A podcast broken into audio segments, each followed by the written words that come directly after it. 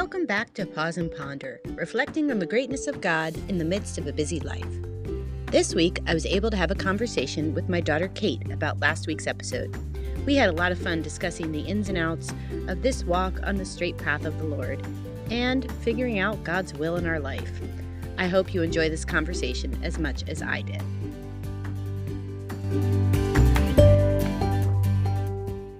Hey, Kate.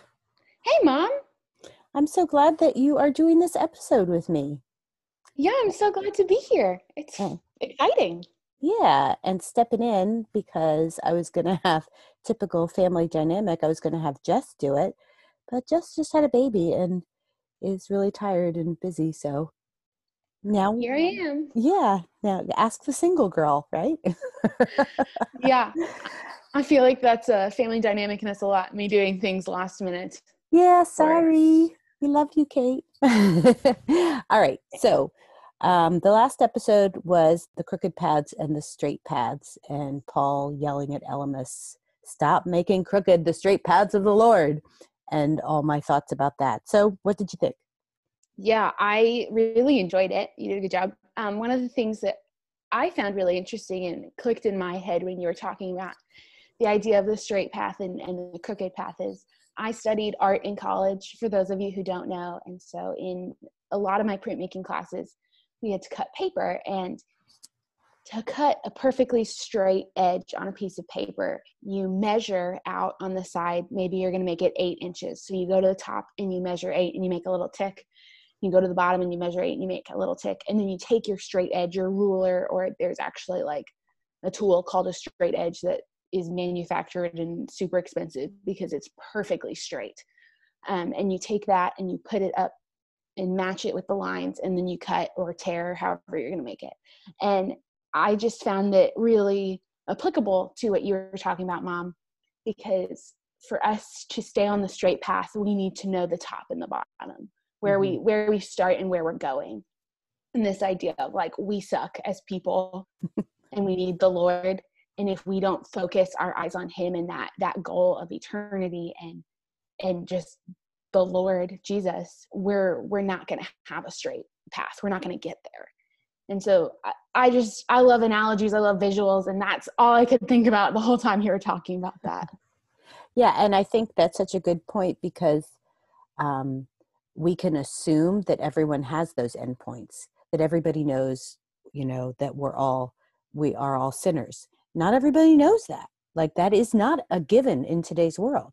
And we assume that people care about whether they go to heaven or hell, or even believe in heaven and hell. And maybe we don't assume that one as much, but we don't necessarily have those endpoints in common with everyone. And that mm. we need to start there. Yeah, and I think it's important that we we define them, right? And measure them right? When you have, make those marks you have you can't just go okay i have my top and bottom and now i'm just going to draw a line. You need that straight edge. We need the word of god the the guide that he's given us to get there. But if we don't have the two points what are we we're just putting a ruler on a sheet of paper and hoping it works out. Yeah you got a lot of diagonals. Right? Right. Yeah so the straight edge itself is the Bible, like the whole counsel of God, the whole truth. But the end points are really why we need salvation and how we get it. Yes, I think you're right. And I think um, it's important that we define those. And they're, you know, that's the key to our whole faith, right? Mm-hmm. Is we are sinners and we can't get it without Jesus. We need we need the Lord. And then once we have salvation, the purpose of our life is to glorify God and to further the kingdom of God. Mm-hmm. And so we need to set our focus eternally, not on, you know, stuff around here. Yeah, and also not necessarily on the truths in between, which are important. But like you were saying, if you don't have the endpoints, you just have little straight bits going nowhere. Like, so and that made me think of you know i had quoted from um, or read from who needs theology the book by Stanley Grenz and roger olson in a few episodes ago and another part of that book talks about the difference between dogma doctrine and opinion and i do highly recommend this book by the way it's a great book if you think you're not interested in theology, but you want to know what it's all about, um, it's awesome. Anyway, here's what it says about uh, these three categories. Over the centuries, theologians have developed three main categories of Christian beliefs dogma, doctrine, and opinion. A belief is considered a dogma if it seems essential to the gospel. In other words, if its denial would seem to entail apostasy or rejection of the gospel of Jesus Christ, then it's dogma. A doctrine, as the term is used here, is a belief that is considered important without being essential. That is, a particular Christian church or denomination may consider the belief a test of fellowship without claiming, as in, like, you, you have to believe it to go there, without claiming that its denial amounts to apostasy. The denial of a doctrine may be considered heresy, but not necessarily outright apostasy. That's a little vague, but we'll just keep going. A belief is relegated to the status of opinion when it is considered interesting but relatively unimportant to the faith of the church. One is allowed to believe whatever one wishes about the matter, so long as it does not conflict with a dogma or doctrine. Denial of an opinion is simply a difference of interpretation. Different Christian groups populate these categories with different beliefs, and that is one major reason for the existence of different denominations. Then it goes on to say about this to avoid this hard task of properly ordering beliefs as to their relative importance to the Christian gospel, like deciding what's dogma, what's doctrine, and what's opinion, some churches and denominations have simply left everything to opinion. So that's dangerous, right? And then it goes on to say other denominations have attempted to empty the opinion and doctrine categories so that every valid Christian belief is judged to be dogma. This alleviates the often painful and difficult process of properly locating beliefs, but ends up in a cultish exclusivism in which anyone who does not agree with the denomination's particular stance regarding, say, church government, for example, is considered apostate. So there's these two extremes relegating everything to opinion or relegating everything to dogma. One fairly simple and simplistic way of beginning to grasp a major difference between liberal and conservative denominations is to recognize two tendencies in handling this indexing of beliefs. In general, more liberal theologians and denominations tend to empty the dogma and doctrine categories and leave more and more to the private judgment of individuals. That makes sense, right? Because if everything's opinion, then there, you know, it's like subjective truth, really. Almost everything gets shoved into the opinion category. The Unitarian Universalist denomination is the most liberal, but some so called mainline denominations do much the same without announcing it or by calling it pluralism. Now, on the other side, ultra conservative or fundamentalist theologians and denominations follow the opposite tendency. They empty the opinion and doctrine categories of most beliefs that others would place there and fill up the dogma category. And so you have these extremes. And so I just thought it was interesting to think of these three categories, and it had reminded me, I thought that was really interesting, those distinctions, um, not just in churches, but in individuals, that we get into trouble when we call something that is really, say, opinion dogma. And that's when we get offensive and distracted from, as you said, the two main endpoints of the gospel. And and if we just put into those endpoints all of the gospel, you know, that we're sinners and that Jesus saves. And so I think that these three distinctions are really important and could be so helpful if we recognized uh, what goes into each category. Yeah, I think that's so interesting. And I think it goes on to like if you think about in the new testament when um, jesus is talking to the pharisees and stuff and the legalism that they have yeah like that I think it's so easy for us to fall into a legalistic point of view of salvation in you must believe exactly what I believe and say it exactly how I say it to for me to consider you a Christian. And that's not we don't get to say that. Which is such a good point. It is exactly like the Pharisees and it's so easy to see how they're wrong and and maybe not see how we do it today because it's like, you know, different things, but well, and happens. it's and it's always easier to see legalism in other people than in oh, yeah. ourselves. Yeah. And of course, we have to balance that with what the Bible tells us is salvation. Like there is a clear definition of that. And I'm not saying that, you know, there is a truth, there is a straight edge that we are comparing to. but just understanding the difference between like what you're saying dogma and opinion and all of that yeah i think it's so important and like you were saying to me earlier in the the passage i was talking about last time in acts 13 elymas was distracting paul from sharing the truth and when we even as believers elymas wasn't a believer but even as believers if we confuse dogma doctrine and opinion we can distract people from understanding those endpoints and that's terrible. And that like you said all of the bible matters for sure but it's a humility we all need to recognize any of us can mix those things up and need you know we need each other to be held accountable or whatever. Yeah and i think you know it says so much paul jesus peter all of the people in the new testament um, talk about seek the unity you know be unified unity under christ like all of those things. And i think that it's so easy for us to forget that that is the whole church not just our church yeah. or our people. Our little group. Yeah and yeah. i think um, two verses i wanted to look up verses about paths before i did that episode and i didn't do it till after but i'll just end this part of our discussion with these two verses that i think apply to it psalm 25:10 says all the paths of the lord are loving kindness and truth so just that part is important if we're on that straight path of God, it's going to be a path of loving kindness and, and truth. But then it says, All the paths of the Lord are loving kindness and truth to those who keep his covenant and his testimonies. So there's the straight edge, too. Like you do have to live a certain way. We're not going to the lake, it's all opinion either. So, and then another verse, Proverbs 3 17 says of wisdom, her ways are pleasant ways, and all her paths are peace. And I think that is a good um, those are good boundaries for us to have on this path that loving kindness truth and peace are all part of it. So anyway i just love that idea of the distinction like let's think about we have these beliefs but where do they rank you know?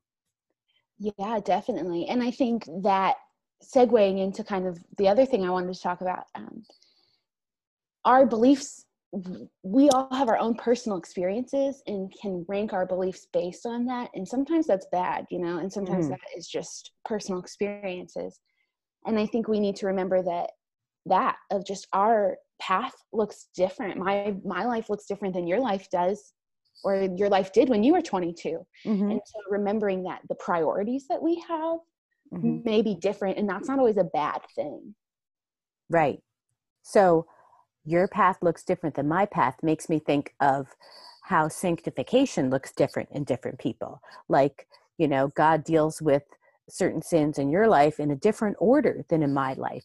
So, again, back to the legalism, like, I can't go around judging everyone who hasn't dealt with, you know, say cursing in their life because God's dealt with me on that.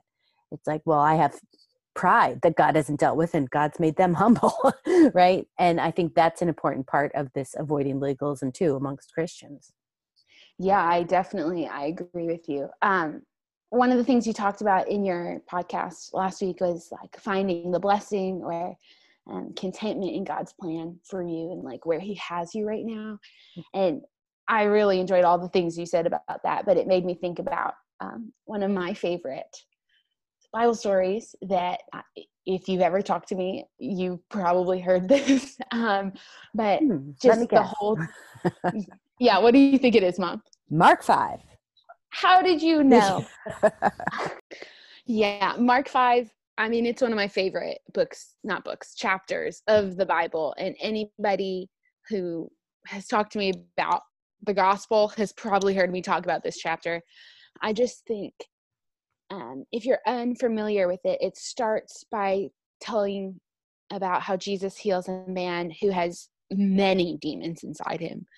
And then it moves on to the part that I want to talk about of this woman who has been bleeding for 12 years and she shouldn't even be in this crowd of people because it's it's you know if we're going by the rules the legalistic mm-hmm. part of it right. like she's breaking the rules. And she decides in this just amazing act of faith she she makes this statement i know if i touch his robe i'll be healed I, a an act of of silent faith that I just think is amazing. But if you actually go back to right before she's introduced to us, the reason Jesus is there is because of this man, Jairus. And he is a higher up guy in the temple, and um, he comes to Jesus, and his 12 year old daughter is dying. Hmm. And Jesus, he's like, Jesus, come heal her. Like, my daughter's dying. And Jesus is like, Yeah, okay, let's go. And he's going. And in the midst of this crowd pressing against him, Jesus is like, Somebody touched me and stops. And this, I mean, there's so much in this that I love. But as Jesus interacts with this woman who who touched him and he felt power leave and he he stops and he talks to her um, as that conversation is happening, one of Jairus's messengers comes up and says, "Your daughter's dead. Don't bother him anymore. Like it's you missed your chance." And and as that's happening, Jairus is hearing Jesus say to this woman who's been exiled from the community, just outcast of outcasts. He's hearing her say, "Daughter, your faith has made you well. Like go in peace, be healed."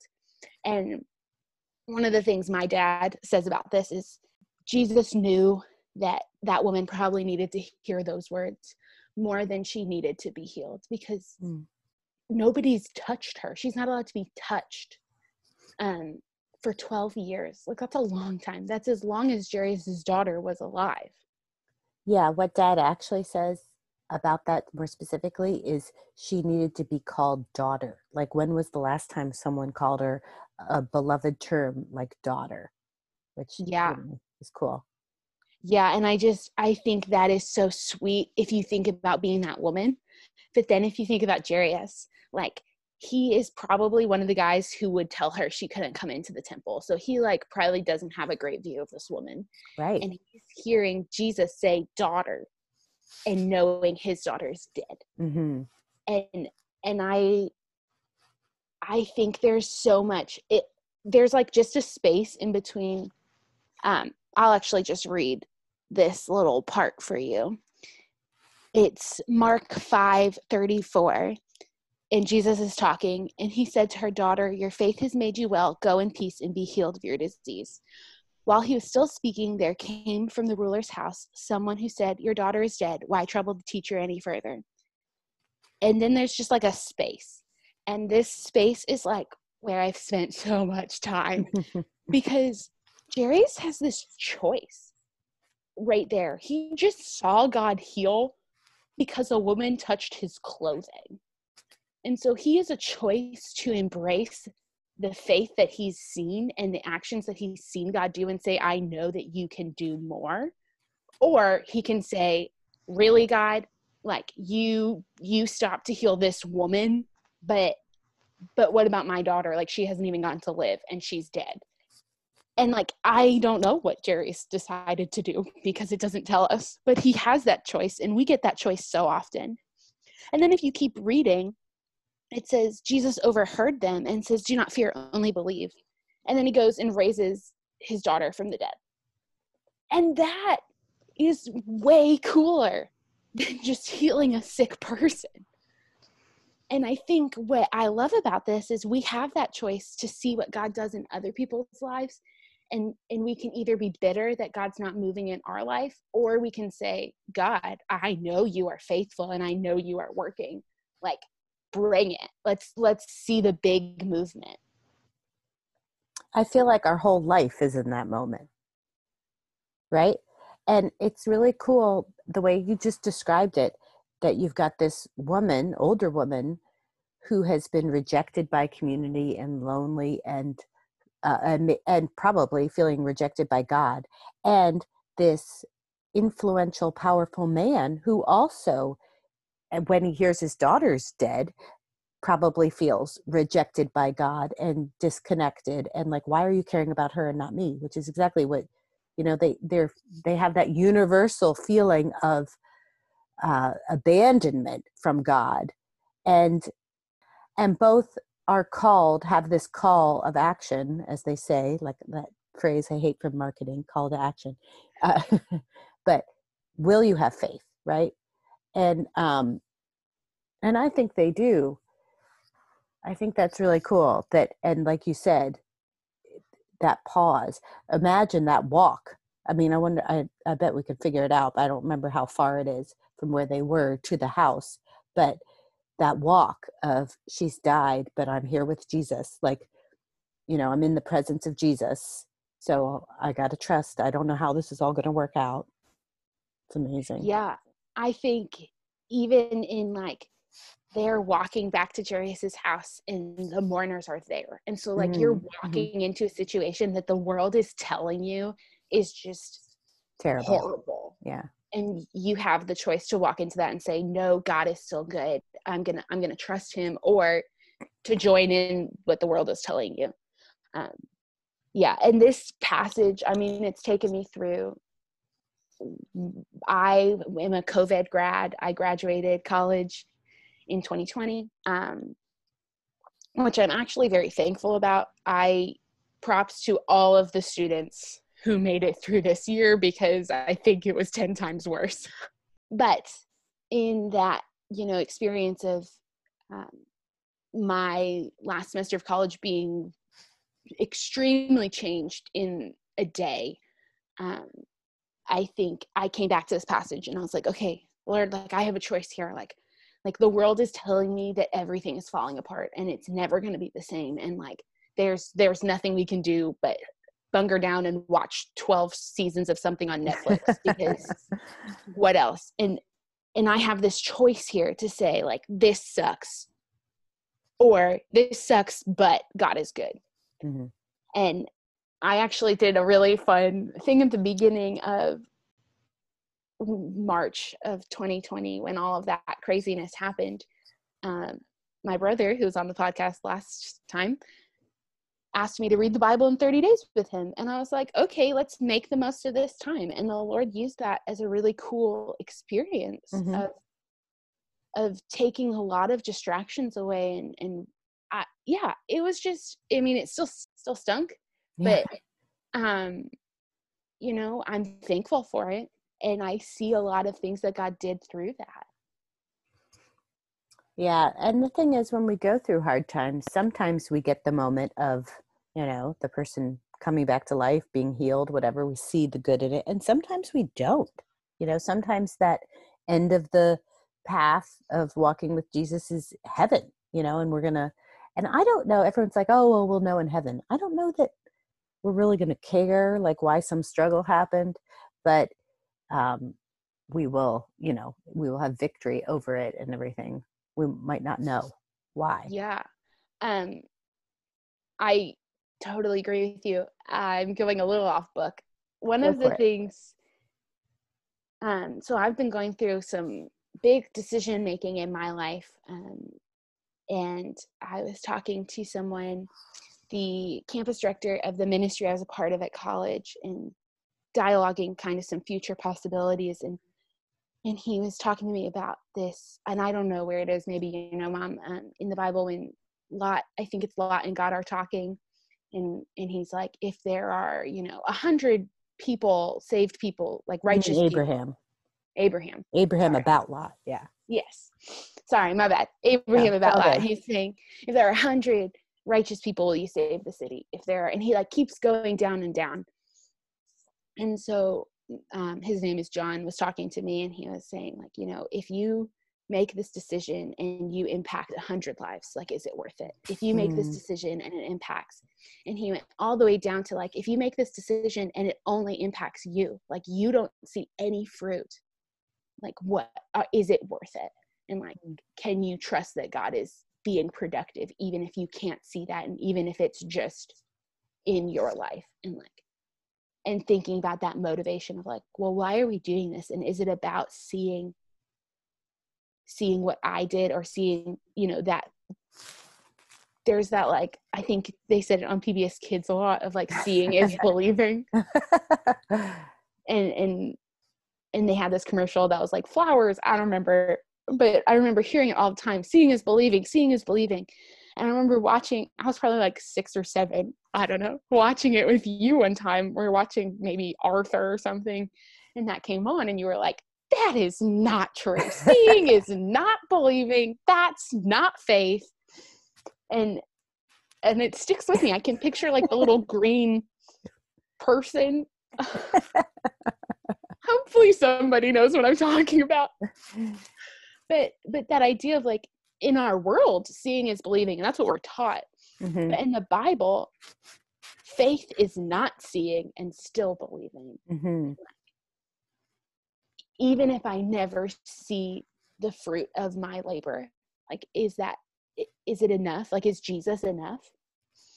Or beyond another way to say that, just to clarify, not just the fruit of our labor, but even if we never see or understand why God has us where we are, like, what yeah. is the point of this?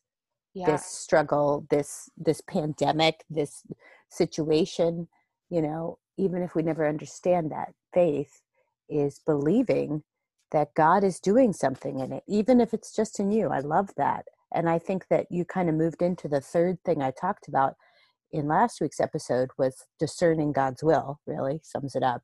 And you're just talking about that. And um, i think that that is a, a good confirmation that you you know obviously you start with praying about it. You're reading the bible. You're praying lord where do you want me? I'm willing to go wherever you want all of those things but if you are seeking god's will and you feel that you know what this is a situation where i can see god is really going to grow me this is going to stretch me this is going to i'm going to have to trust god in ways i never have before i feel like i'm leaping off a cliff it's probably right. it's probably yeah. right where you need to be, as well as hopefully you're, you know, helping someone else or whatever.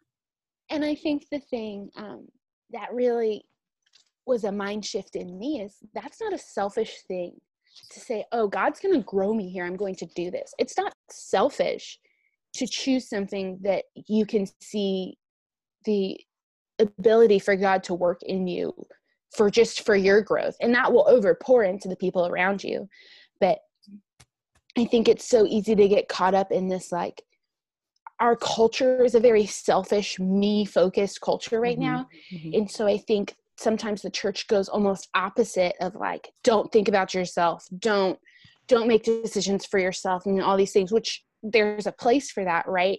But but when we completely remove ourselves from decisions what what are we making the decision off of? Other people? And that can be really dangerous. Like am i making this decision based on how other people are going to react? That can be very tempting to do that. Yeah and and i um i'm a very image focused person so i'll share this other image that um couldn't tell you their name. My freshman year of college i was at a retreat and the speaker shared this image that stayed with me my whole life. And it reminds me a lot of when I was in middle school and my mom did a retreat about getting in the game and like playing for the game of God and like not just being a audience member but like actually being actively involved in you know faith and Christ and all that mm-hmm. stuff.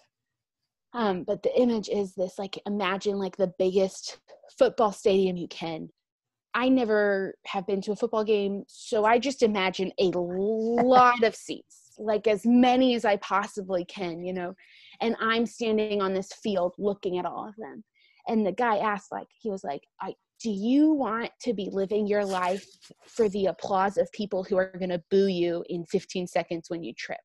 Like, are you living for that that 15 second high of a million people cheering you on? But the minute you you know do anything they're going to hate your guts mm-hmm. or are you living for that one you know imagine god and i picture like the dad in the baseball hat that's my vision of god in this in this, in this analogy image, yeah. uh, sitting in this massive stadium right he's just sitting there and he's just clapping his hands and he's like that's my kid! Like Aww. i'm so proud of you!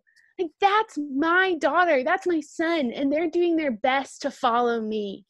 Like they you know i don't care what those millions of people are saying you're making yeah you're gonna mess up. We all mess up. Well god doesn't but we yeah. humans do. Yeah.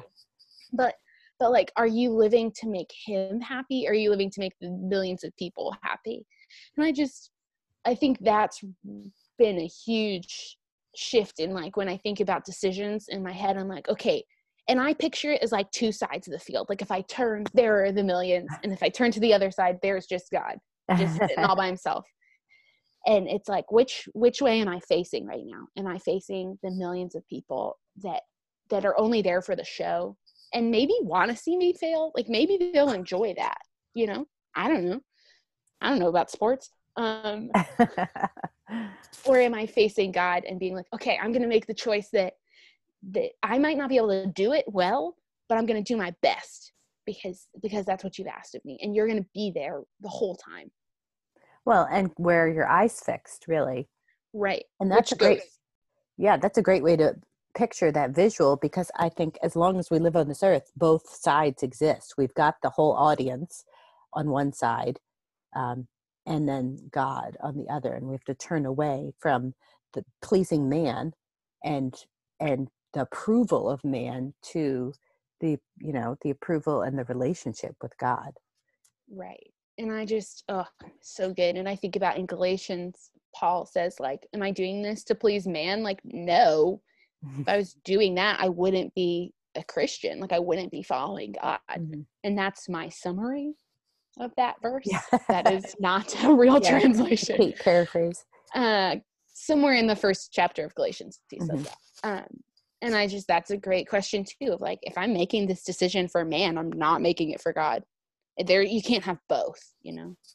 Well and i think you really have to you as you're figuring out what to do making decisions about what to do with your life and and in general seeking god's will you put your thought process through a sieve right of okay what what's the real deal am i doing this because my mom wants me to like, is that my motivation?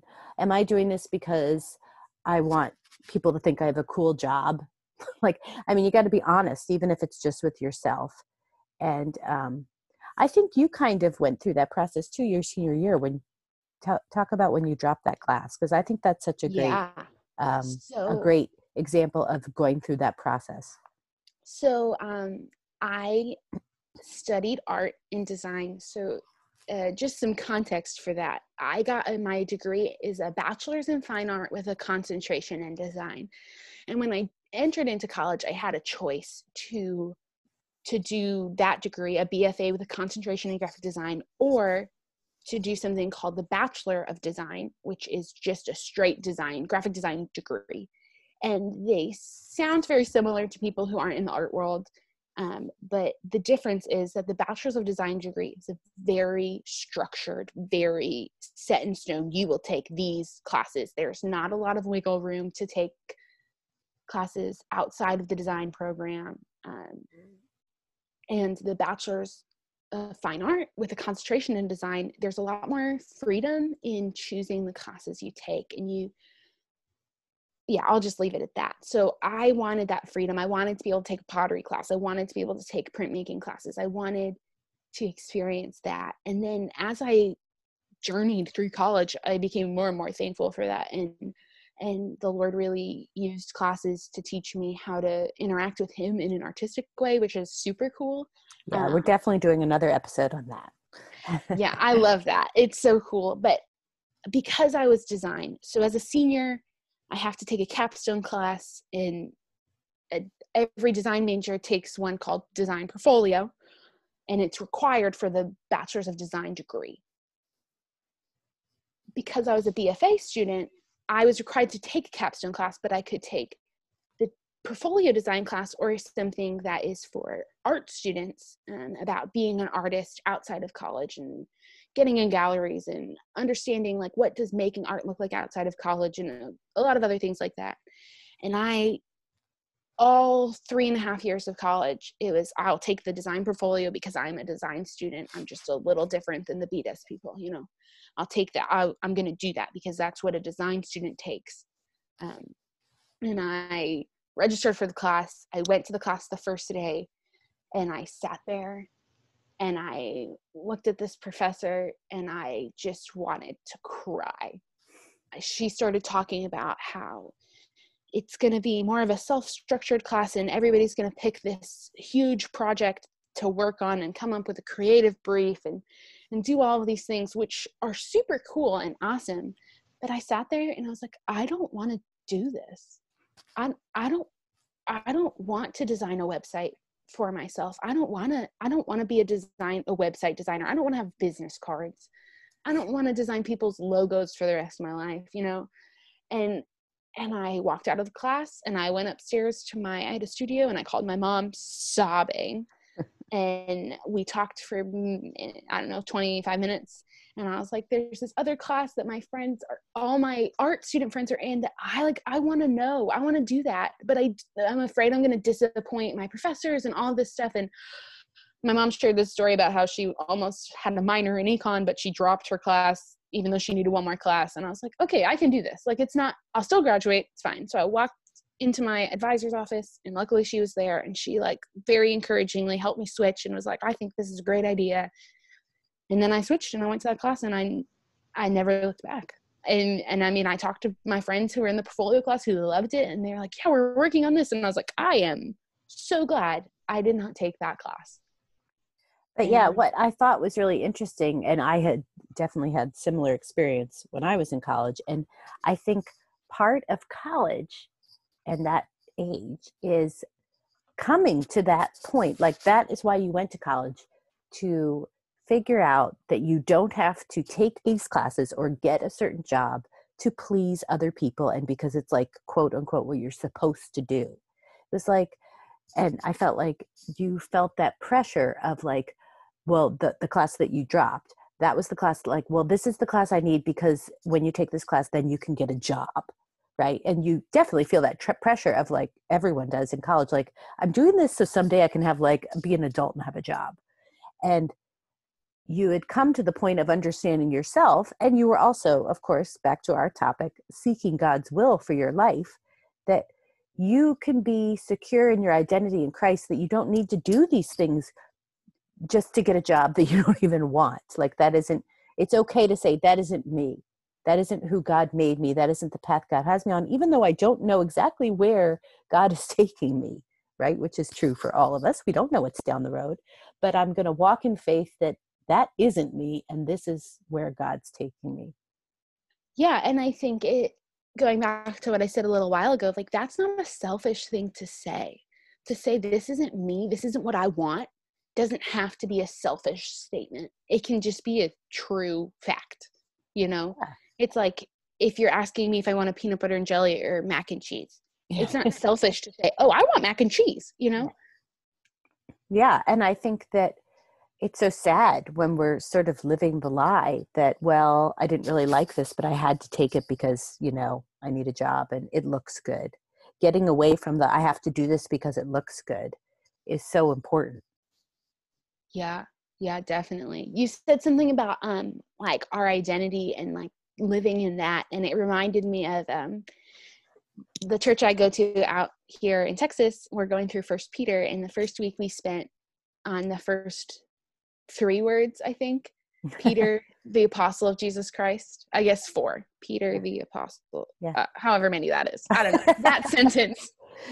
And um, my pastor was talking about how this isn't this is peter who jesus has called peter. His name wasn't that's the name Jesus gave him. Mm, mm-hmm. And he wasn't an apostle. He was a what a fisherman. He he he's saying he's introducing himself as the identity that Christ has given him, mm. not as the identity that the world's given him. And I thought, wow, that's that's cool. Like I'm never gonna look at Peter the same way mm-hmm. because if you go back to when Peter's introduced in the Bible, it's Simon, and he's a fisherman and Jesus says, I'm going to build my church on you.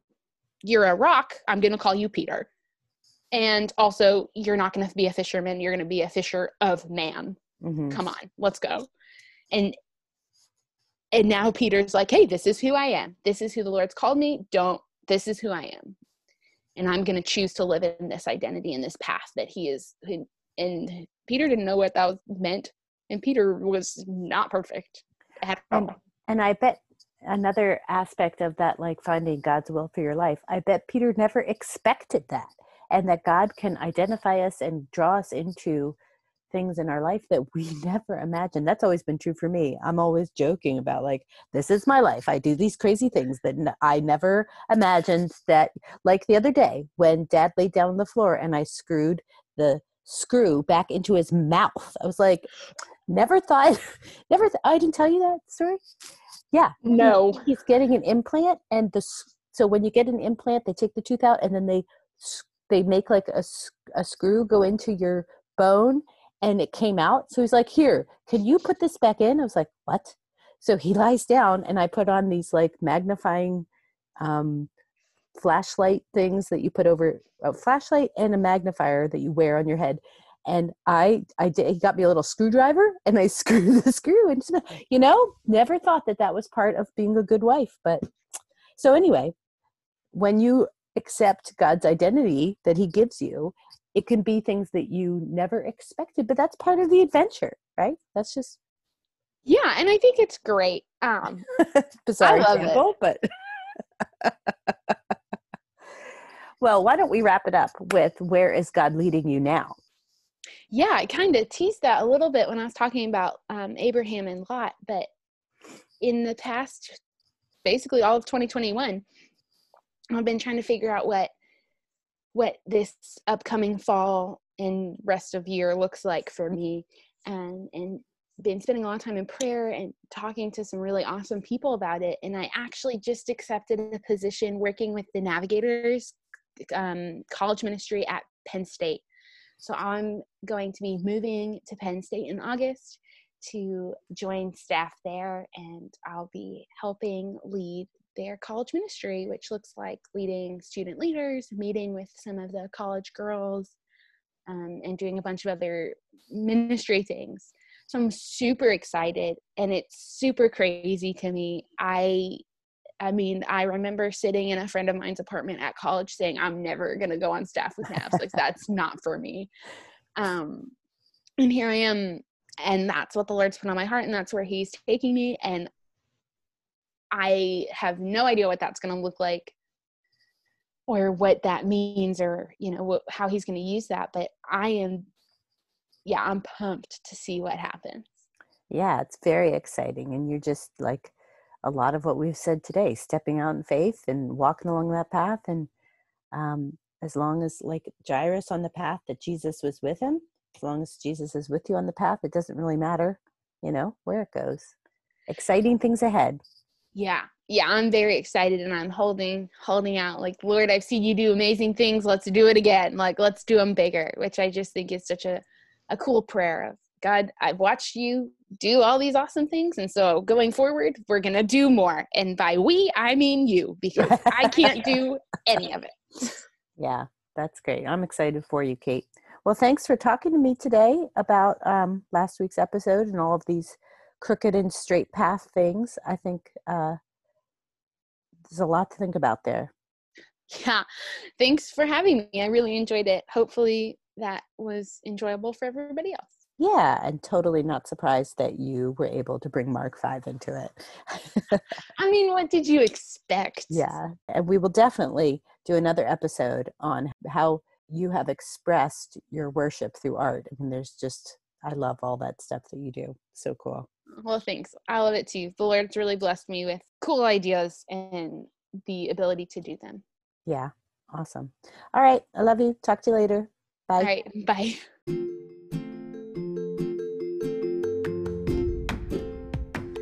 As always, thanks for listening. I pray for all who are listening that the Lord Jesus will make his presence known to you, giving you faith, grace, and his strength to live each day for him. Till next time.